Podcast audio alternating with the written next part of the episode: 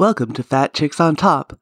This podcast contains frank discussions about the body, sexuality, and occasionally uses swear words, which may not be appropriate for people under the age of 18. This podcast also uses facts, statistics, and mathematics, which may not be appropriate for liberal arts majors. And this podcast relies on science and reality, which may not be appropriate for evangelicals.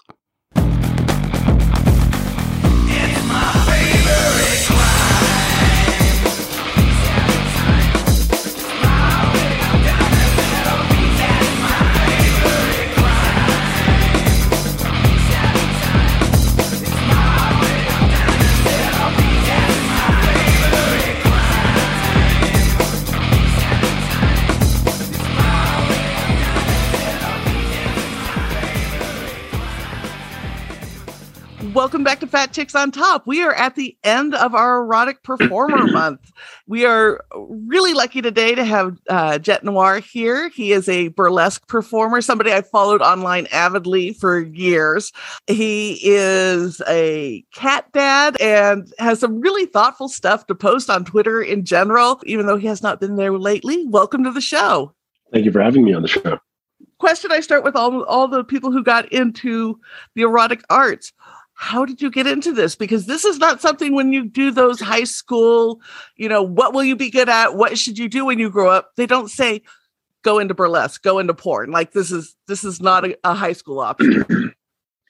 Uh, in high school, I was actually voted most likely to be a lawyer, but that's another conversation. Uh,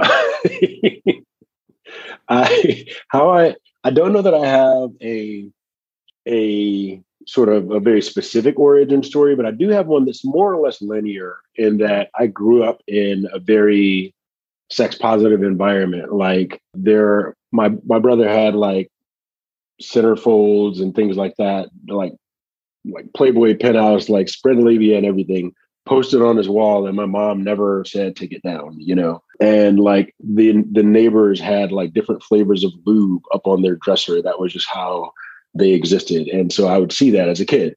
And so there was that. And then there was when I was in my 20s in Atlanta and I first discovered like sex clubs and things like that. Uh, that led me to just doing a lot of just being surrounded by a lot of sexually open people. And then I think my first foray into erotic arts was when uh, there was this place called the Apache Cafe, and they had an event called Art Mondays happening. And this is, like I said, downtown Atlanta. And this is like late 90s, early 2000s. And there would have an art model in the back, and we would just pose nude, and people would either photograph us or sketch us. And, and it was a really cool experience. And they let me just, you know, bring in, uh, they let me just kind of do what I wanted up there. So I would make up my own poses. I would bring props and like partial costumes and things like that, still being mostly nude. And it was uh, and it was just fun for me. And and then for because I you know I, I could never draw, but I was like, oh well, I feel like it's it's nice to be the muse for others, right? So that was I think that was like how I got in, and then from there it just kind of like I just kept saying yes and yes to more weird shit. well, it, that's the best part of it is there's so much to explore. So you brought up something that hasn't come up with too many of my guests is eh, it's a few that have brought it up, but not many is being raised in a very sex positive, open household. You were the first non-white person to bring that up. And uh, was that unusual amongst your friends groups, or were your parents like part of a more liberal, more open group growing up? You know, I think that I, I don't know that I would refer to my parents' group of friends as sexually liberal, you know, but at the same time, none of them were hung up about it or just upset if the subject came up. It wasn't a taboo thing. And because of that, it didn't create this like unhealthy curiosity, you know. And so uh, I, I grew up in a neighborhood where all of the families on the block had owned their home for like 10 years before I was even born. So there were a lot of nuclear families, black nuclear families in 80s, 90s Detroit. And that's just that, you know, growing up in growing up in an all black neighborhood is, is something that, especially in the 80s and 90s, is something that is is a big part of why I am who I am. You bring up that it doesn't give you an unhealthy feeling around sexuality, right? That that unhealthy curiosity. We are in the middle of masturbation month, which was developed to honor Joycelyn Elders, Surgeon General, who said we should teach masturbation in school. Like, like that was such a radical idea. It got her fired. And there are a lot of folks that are afraid that if we tell kids that it's okay to masturbate, that sex is a normal part of life, that you're just going to grow up and be a hoe. And that may be true. But that's okay. yeah. Um, but what did growing up like that, when you started to explore your own sexuality, was there discomfort around it? Was there feelings that maybe I, because you're out as a bisexual, you know, that maybe this is wrong? Or was it just like, I can go about this and go about it in a safe way? Because that's the other argument is if we talk to kids about this, then like when they start having sex, they'll realize that condoms are necessary if they're going to do certain things and that type of stuff. Um, how did it impact you? Well, uh, as far as my my sexual exploration, when I, you know, the first time I had sex, or I'm sorry, the first person I had sex with, the second time we had sex, I remember thinking to myself, like, this feels amazing. I wonder what it feels like with everyone else in the world. and, and and I think I think that was probably when I realized I was not monogamous. Uh-huh. And uh, I never felt uh, I couldn't I couldn't quite explain why when I was a kid, but I I always knew that anytime I picked up on homophobia in anyone, that I didn't even want to be their platonic friend. You know, I was just like, oh, something's not cool about that person. I'm I'm good, but I didn't necessarily, you know, uh, I identify as homosexual or anything at that time. But it, uh, but I just kind of knew, like, hmm. and and that sort of thing guided my friend groups. And you know the your friend groups kind of determine you know your sexual exploration. You know because if these are the people that you're surrounded by. Uh you know these are the people that you're surrounded by that you are uh at the very least platonically attracted to mm-hmm. you know and and so then it's like i found that as my friend group expanded so did my sexual exploration and that didn't really happen to me until I was in Atlanta. But to answer your question in regards to how it all influenced me, I think the um, the sex positivity, that part of my environment influenced me to be okay with exploration. You know, the sexually conservative nature of Detroit overall, not necessarily in my household, but overall, uh, that that kind of kept me from feeling comfortable in those sort of explorations while I was in Detroit. But that's also why I left home at 18, you know, so I haven't, I haven't lived in Detroit since then. And you moved to Atlanta after that, correct? Yes. So Atlanta in the 90s is is almost mythologized in some you know in in our culture right of what was going on in the boom around music around culture and everything. What was your experience being down there at that time that was that so rich in the development of american culture? I worked in a music store in a mall uh-huh. in 1996 in decatur georgia. Uh-huh. Southwest DeKalb mall for anybody who who's like who's wondering. And and it, it was I wish that people could, if they're going to time travel, that they could work in a music store during whatever time they land in. Because I remember there was a day where, and this this doesn't speak specifically to the Atlanta music scene, but it was February 14th, 1996. The Fugees, The Score, and Tupac's All Eyez on Me came out on the same day. That's all we were selling the entire day. And and the mall was full of, you know, fashion of 1996 and the slang of and all of that.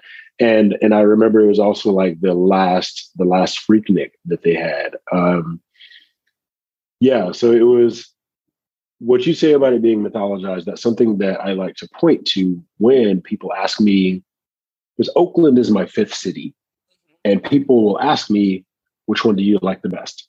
And i say you're asking an impossible question because you cannot compare Detroit in the 80s and 90s to Atlanta in the late 90s and early 2000s to Las Vegas when I lived there, you know, to San Diego ever, right? You know, right. none of these places are comparable. Yeah.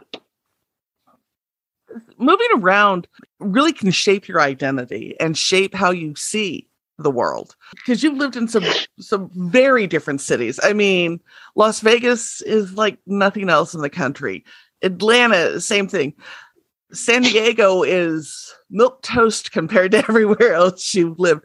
How has that shaped how you interact with people and how you understand art? As far as interacting with people, you know, I find it uh, a little bit easier at this point in my life to meet people where they are. Mm-hmm. Uh, whereas me 20 years ago, I had this rigid view as to how people should be, or, you know, and so if people didn't, you know, approach me in this way, preconceived way that I thought they should, then, you know, I would create all sorts of stories around that. And that was, that's just unnecessary when you're meeting people, right?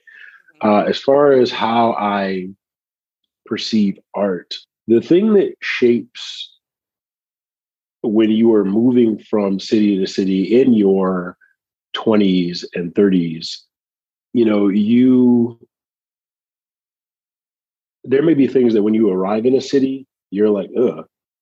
But then after you've lived in that city for five or 10 years, you love it, you find it beautiful. And then when you, you know, fly back in from a trip or something like that, you're like, oh, I really missed seeing XYZ, right? And I, I feel like I have that perspective when it comes to, and this is just me time traveling. If I think about seeing Jingletown and all of the mosaics around on the buildings all around Jingletown. If I think about seeing that when I was, I don't know, 18, I would not have appreciated it as much as I do today because of living in all of these different places and and seeing and even understanding how it's made and all of that. You know, that's another thing that really shifts the way that I I, I perceive and appreciate art is having a better appreciation as to what goes into it. You know, mm-hmm. uh, you take a pole dancing class, it changes the way you go to a strip club, right? So there's a lot of folks who have never performed any form of the erotic arts. And a lot of people think stripping is you just get up on stage and take off your clothes. There is a lot more that goes into that. So for you, when you create a piece, when you're designing a performance, how do you put that together? Where does that come from?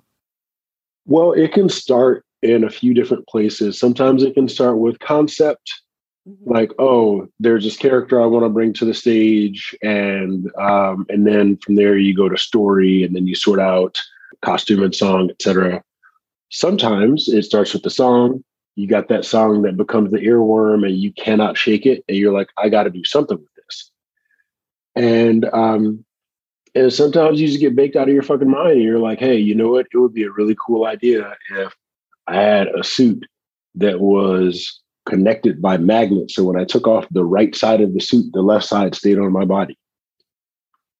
And uh, and then I take those stony ideas to my uh, one of my costume makers, uh, who is also stony, and and she's like, "Yes, let's make that idea come come to come to life." That's excellent. You talk about being other people's muses. What's your muse? Oh, that is such that has always been a tough question for me because um, something that I and, and don't worry, I've talked to my therapist about this. Something I've had trouble with is is kind of having faith in people, mm-hmm. and what I mean by that is I'm really reluctant to you know look up to anyone mm-hmm. uh, because I know that you know human beings are human beings, mm-hmm. and I don't want to. You know, everyone's like, "Oh, don't meet your heroes." And I'm like, "Yeah, what if you don't have heroes in the first place?" so, so I, I tend to get my inspiration from circumstances or I always say I'm not the smartest person in the room, but I don't think like anyone else in the room. So because of that, it seems like I'm smart. And so that's the that's kind of the thing that happens when I when I'm perceiving anything. You know, I'll see something, hear something, and and I'll kind of think of it a different way. And then then the person may have intended it. And then an idea will come from that. Yeah so so it's you know sometimes my inspiration can come from really really odd places. And um i would use those odd inspir you know ways of inspiration to inspire others. I used to be a fitness coach and teaching like group exercise fitness and trying to get 30 people to do the same shit at once, you know, you kind of you you have to you got to sell it. You know, I remember seeing uh, this little kid. She's like five years old. She's in a running shoe store and she was on the treadmill and she was just going for it. She was doing her best to just run as fast as she could. But obviously, as a five year old, and mom is like, okay, you could get fucked up. So let me, you know, take you off of this treadmill.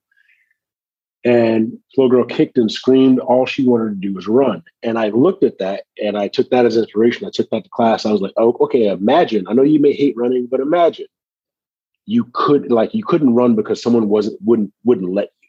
And that's all you wanted to do. And and so I use that as inspiration to get everybody to run. So that's sort of, you know, that's how, sort of how my brain works around inspiration. I just take shit in you talk about being inspired by circumstance. The last three years have been a very unique circumstance for all of us. Why? What's been going on? you know, you might have heard there's a little, little, little shit going on out there. Uh, has it changed how you've done burlesque? I mean, obviously we can't get on stage as much. There were a couple years where it was really hard to find any live stage time.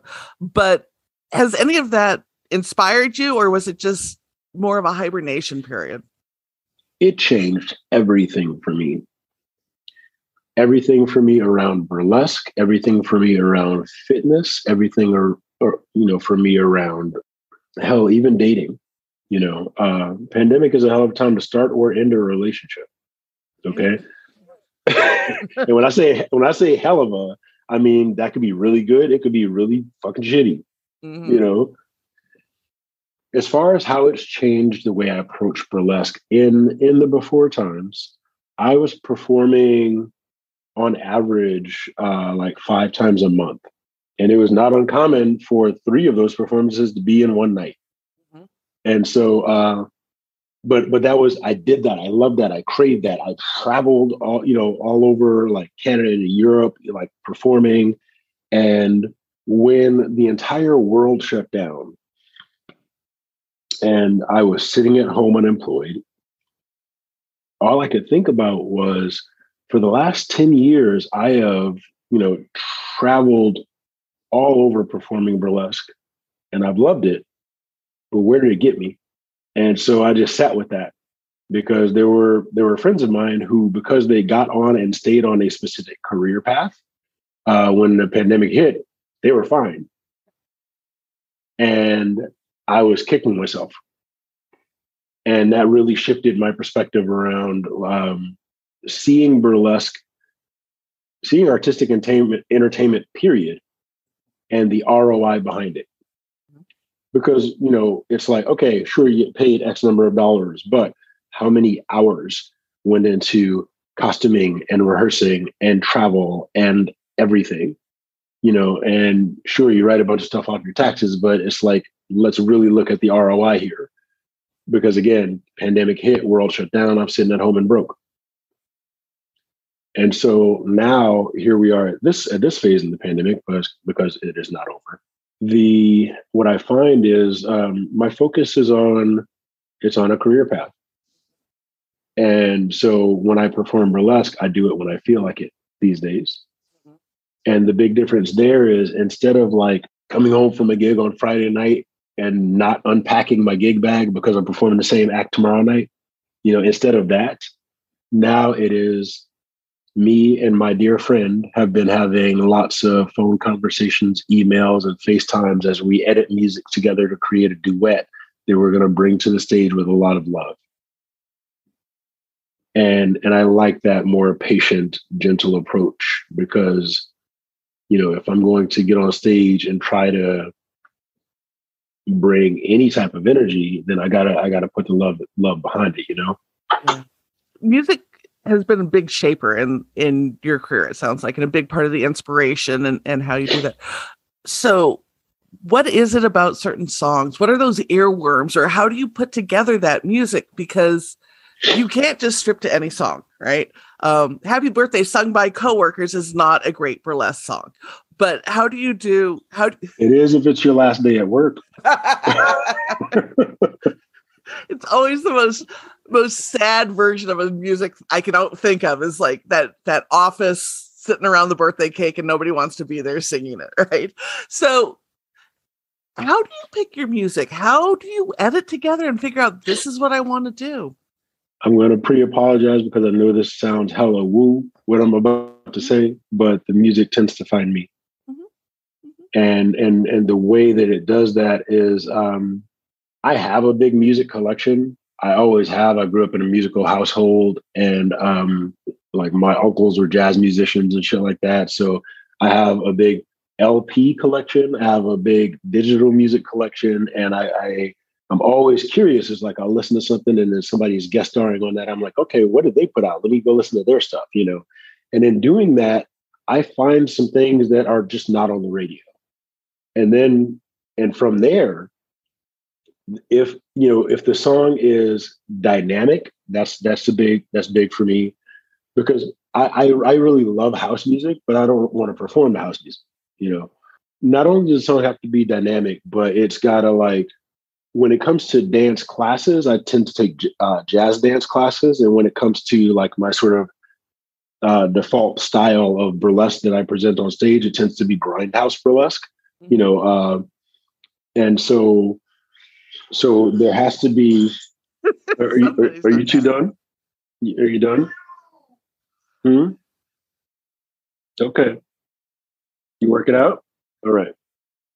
So, you know, grindhouse for us tends to be my my sort of default style. And and you can hear the grind in certain music, okay? Where it's like maybe it doesn't have like a, a gritty guitar or something like that that that is a literal grind, but it, it may have, you know, that's that passion in the voice of the person singing that just lets you know there's this there's a strong need, you know something something that's always been important to me with music is like if I feel like they had a good time in the studio putting together that song, or they or I've seen them perform it live and they had a good time, that's another thing that will help music really speak to me. When you're putting a piece together, do you think about how the audience is going to perceive it, or do you do it for yourself? I, I do it to tell a story. Mm-hmm. So not necessarily for myself in the sense that I'm just doing this for me. Fuck them you know, not necessarily that, but also I never do it specifically for their perception because mm-hmm. no matter what anyone does on stage, it is impossible to control the perception of everyone in the audience. And I find that when I try, like, oh, they're going to think X, you know, every time somebody comes up to me later, they're like, oh, thank you, you know, for doing Y and Z. And um, uh, my favorite example of that is I have the Santa Claus Act, and uh, and in the act, I have on I have these uh, white iris contacts, mm-hmm. and I, I only do that because, like genetically, if you are raised that close to the North Pole, that's probably the color of your eyes, right? Which is why you know no one's fucking raised it there, and so, but, uh, so that's why the contacts are in.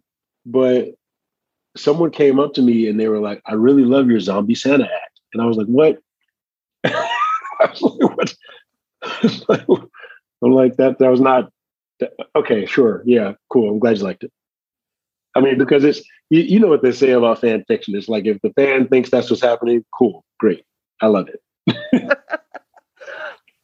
How has performing burlesque changed your relationship with your own body? You know what's funny is I never I've never had a bad relationship with my body, and and I've spent um, I spent probably 12 years at, and the way that I approach fitness coaching, I was also a body image coach uh, because so many people would come to me and say, I hate my body, help me change it. And I would say, no, we're not going to do that. I'm like, I will help you get stronger. But if you're just looking for like, you know, fat loss or calorie counting or something like that, yeah, I'm not interested in that. And so, um, as far as my relationship with my body, it's always been my focus has always been I just want to be strong. It was never I never approached fitness like from a vanity perspective, and so um, you know when I when it comes time to like show my body on stage or something like that, I don't really think of it as I am showing my body. I think of it more like you know me taking clothes is going to you know add this exciting entertainment value. Sure, people are going to get you know have whatever feelings about that and that's what I would probably do if I were going to have sex. So, you know what I mean? So it's, but I never think of it as I am showing my body. And yeah, so because of that, I don't know that burlesque has, you know, changed my relationship with my body at all, just because I, you know, my focus has always been on strength. Mm-hmm. One of the things that's come up with a number of the other performers we've interviewed this month is the reception they've had uh, as their different identities intersect with burlesque. I love the cattail going across your face, by the way. Uh, we welcome pets on this show. How has being a black man changed the the reception, or has it been very welcoming? Um, you know, because you don't see a ton of black male burlesque performers. Uh, you don't see a ton of male performers. Period. There, there's a few in every one or two for most troupes, but most troupes are predominantly women. What's been your reception? Well, my perception of mm-hmm. my early reception was that I I don't think I was good when I started, but a lot of people cheered and hooted and hollered and were super excited. And I think it was, I think a lot of that was due to uh, the novelty of like, hey, I've just seen 17 white women strip and there's a black dude, you know? And so, so they're like, yay, we're going to scream louder now because this is this thing that I'm seeing is different and unexpected. So that's that's my perception of my reception early on.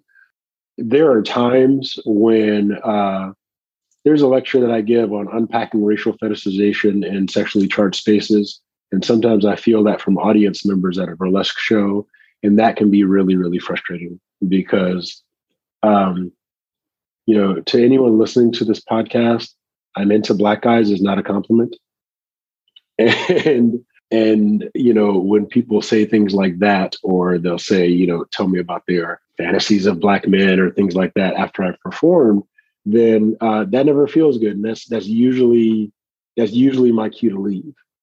And so what what tends to happen uh, when i perform is i show up for my call time. I am backstage headphones on preparing.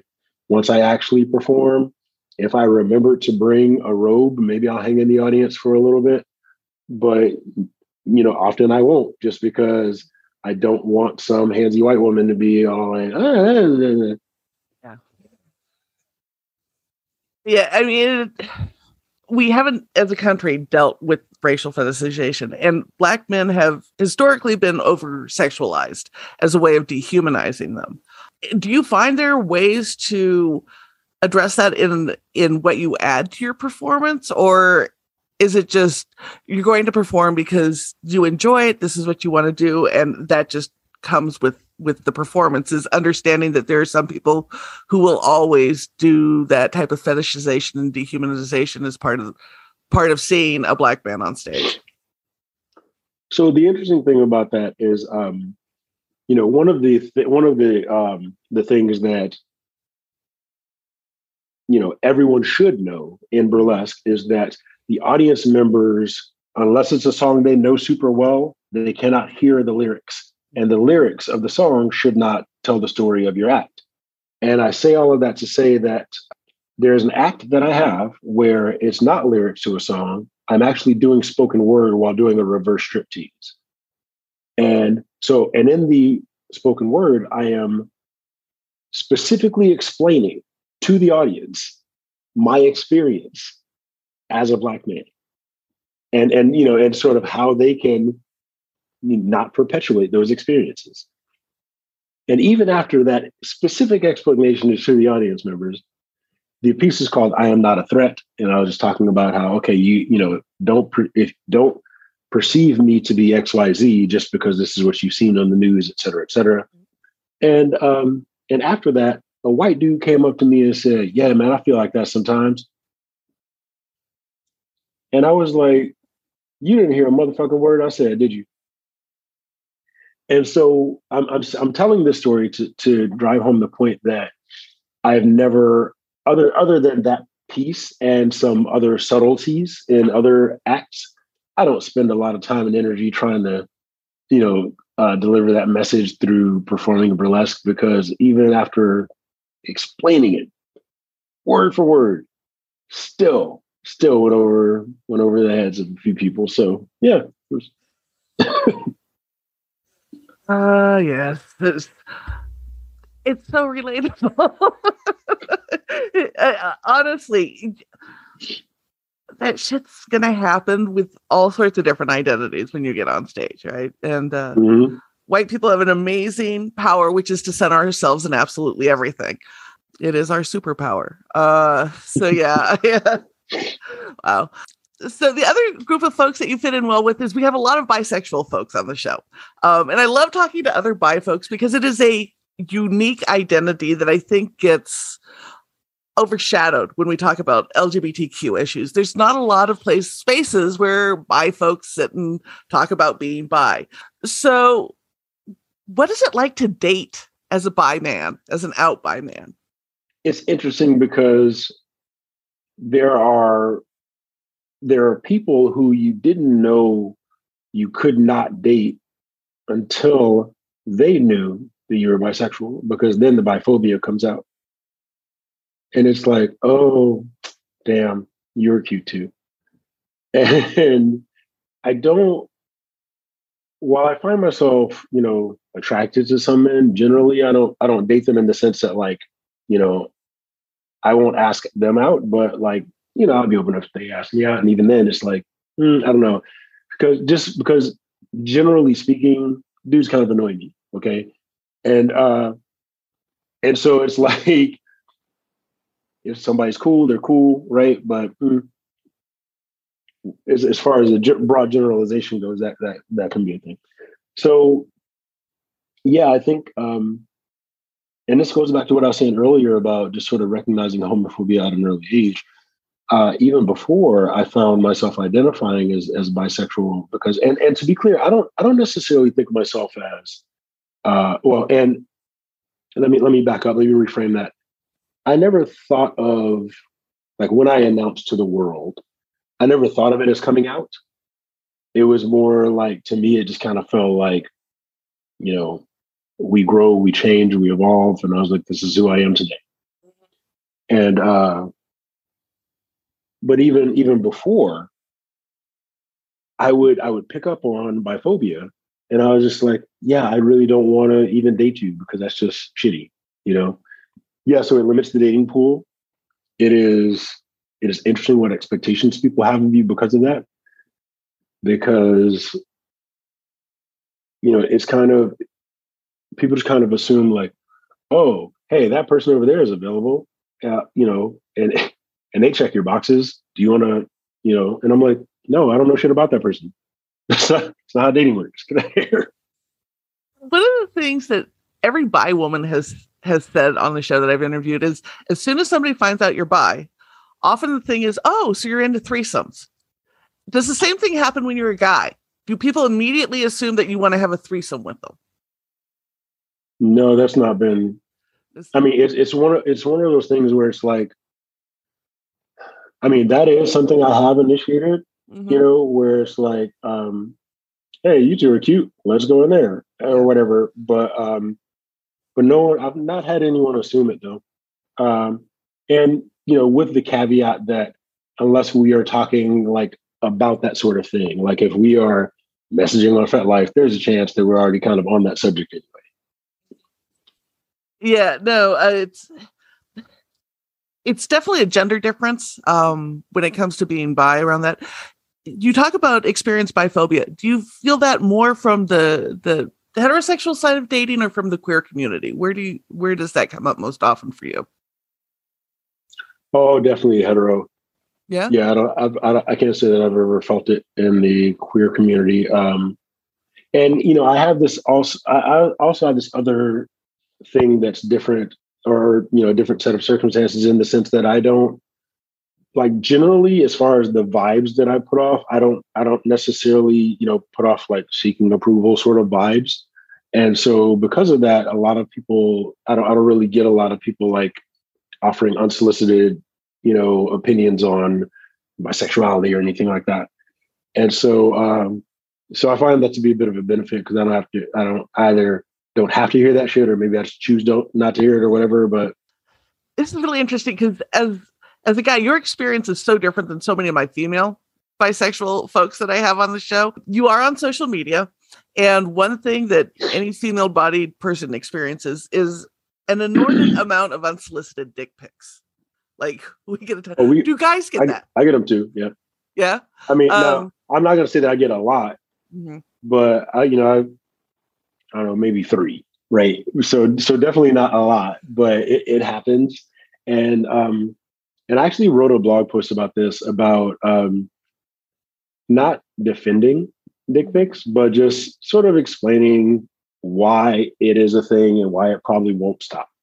Mm-hmm. Um, I mean, because it's it's simple shit. It's really just you know, um, as cis men were told our entire lives, like, hey, that's the thing that uh, you know is is considered of value, right? Mm-hmm. And so, and, and also in the process, we're going to say, hey, go out in the world, go out and get the girl, but we're not going to teach you any communication skills, any emotional intelligence, and we're also not going to have you learn from women about how to engage with women. Instead, you'll just hear it from your old crusty uncles. And then because of that, people just, you know, they just keep repeating these shitty, shitty habits and they have no communication skills and they know that, hey, well, obviously all they want is the dick because I watch porn and that's what they teach me. So, boop. And I want to make a quick note here. Uh, that was not a diss on porn.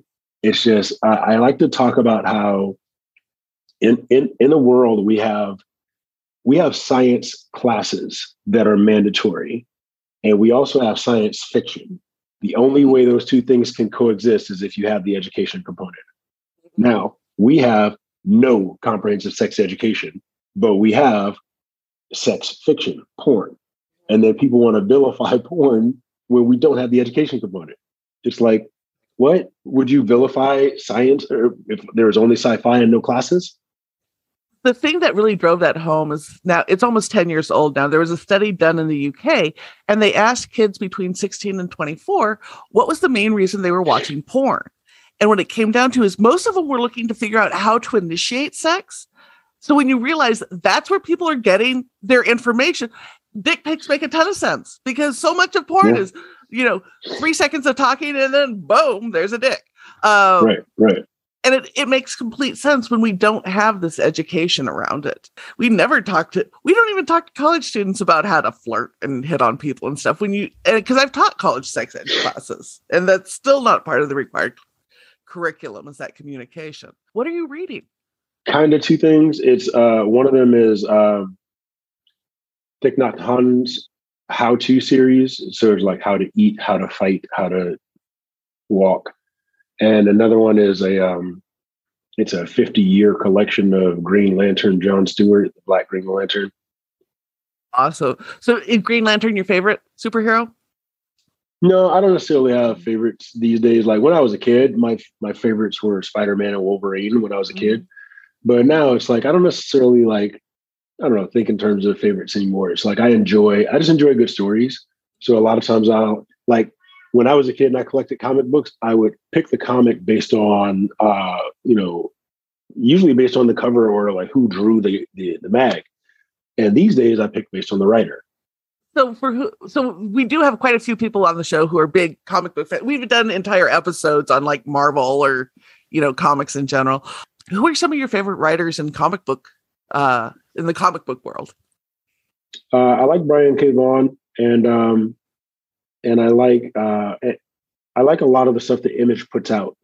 Mm-hmm. Uh, Image Comics put, they they put out stuff from good writers, and so because of that, it's like I find myself caring about these stories. Uh, but I've I've I think the last three series that I read were by Brian K. Vaughan. So and he, he so he's known for like Saga and Paper Girls and stuff like that. cool. That's very cool. Have you done a burlesque number based on a superhero? Yes, I. I'm trying to think. Um, because I feel like there was. Okay, so I did a few characters, not all necessarily superheroes. Um, there is. I did a Venom act. Mm-hmm. Gumby is kind of a superhero, right? That's awesome. and, and um, Geordi La Forge. Oh, fun!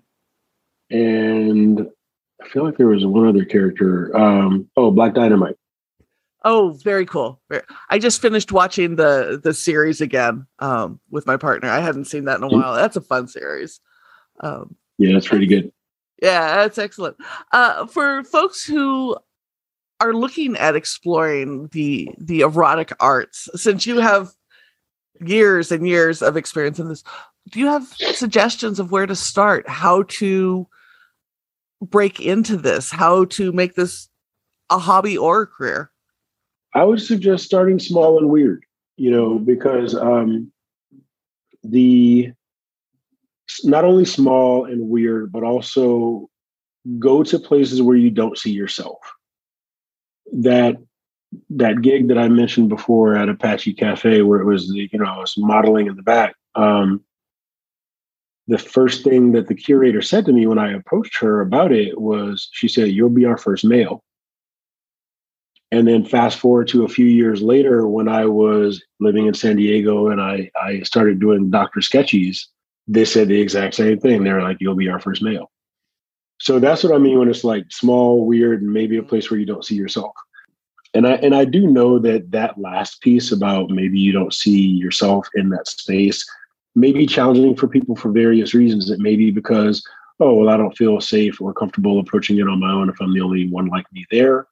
Mm-hmm. And then there also may be the issue of oh well, um, you know maybe there are gatekeepers that you know are, are making it challenging for this you know unique individual to step up and so in cases like that you may have to just start your own shit mm-hmm. you know and that's and and that that is really the small and weird component because even if you just have hey everybody i'm just going to have this cute art event with some like nude figure models or something like that uh, in my one bedroom apartment and there only 12 of you can come start there you know start your own shit. I love that i love that so many of the really great shows i've been to have started out as small weird shit that somebody created because there was nothing else out there for them that they wanted oh, yeah yep that's fantastic so while i know you've taken a step back from social media if people want to find you if they want to find your gigs if they want to find your writings your blogs all of that where do they go uh, I think the best option is going to be my link tree. And I say that because sometimes I'll change the links where my blog will be on there and, and stuff like that. And uh, and if I'm not mistaken, are you am I going to give you my link tree and then you'll say it later or something? Yeah, okay. uh, yeah. We'll okay. we'll have it all up in the show notes and stuff. Cool. Um, but yeah, because there it's like sometimes I'll turn on my blog link and people can find that and that sort of thing. Uh, but you know, I'm I'm kind of turning into like the Bill Murray of burlesque, where it's like you're like, can anybody reach him? You know, like, and then periodically he just shows up. You know. and you do have a gig coming up, right? Uh, where yes, you're doing the duet piece. Yes, that's going to be June 18th. It is going to be uh, that's a Saturday, June 18th at Oasis in San Francisco. I apologize because the name of the show escapes me in this moment. Uh, but myself, Jet Noir, is going to be uh, doing a duet with Vixen Monroe. Yeah, it is. It is going to be some powerful stuff. So definitely come to that. And oh, and there will definitely be a link to that on my link tree once I get that all squared away. And yeah, that's my my main thing that's coming up. Thank you so much for being on the show. Thank you so much for having me.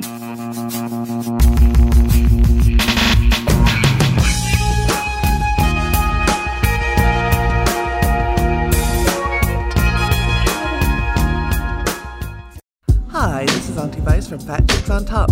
If you've liked this program and you want more conversation, you want more queer stuff, please check out Hello Welcome with Terry Dornack on all streaming services.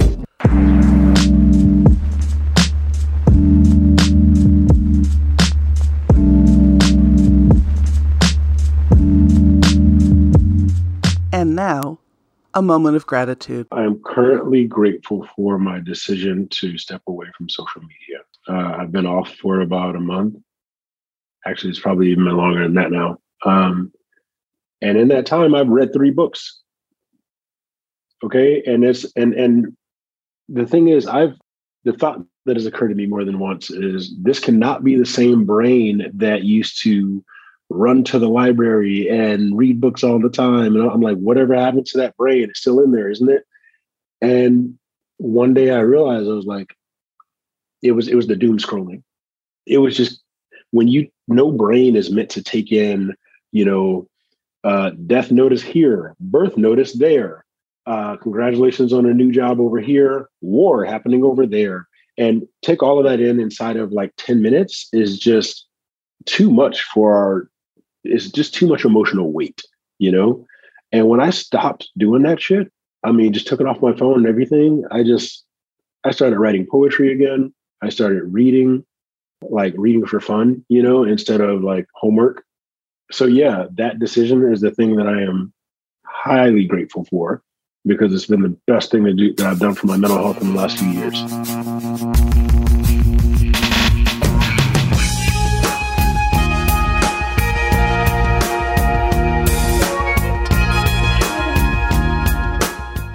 Hi, this is Auntie Vice from Fat Chicks on Top. I want to take a minute and talk about Newsly.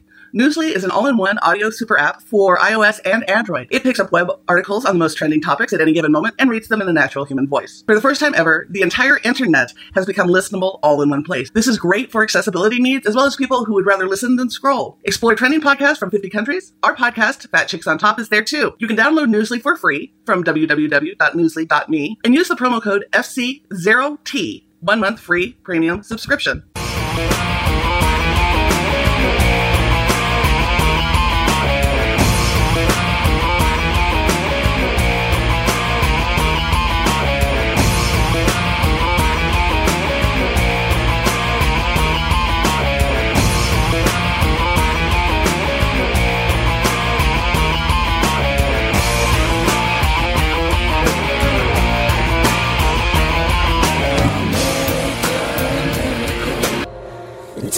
Texas of the world.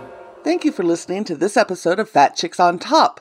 Please like, subscribe, and review our podcast on whatever platform you listen to it on. If we like your review, we may even read it online. This has been an Auntie Vice production. Producer and host, Rebecca Blanton. Audio production by Sharon Smith. Music by David Manga. And more music by Sharon Smith. For more information about Fat Chicks on Top, please visit our website for all things Fat Chicks at fatchicksontop.com.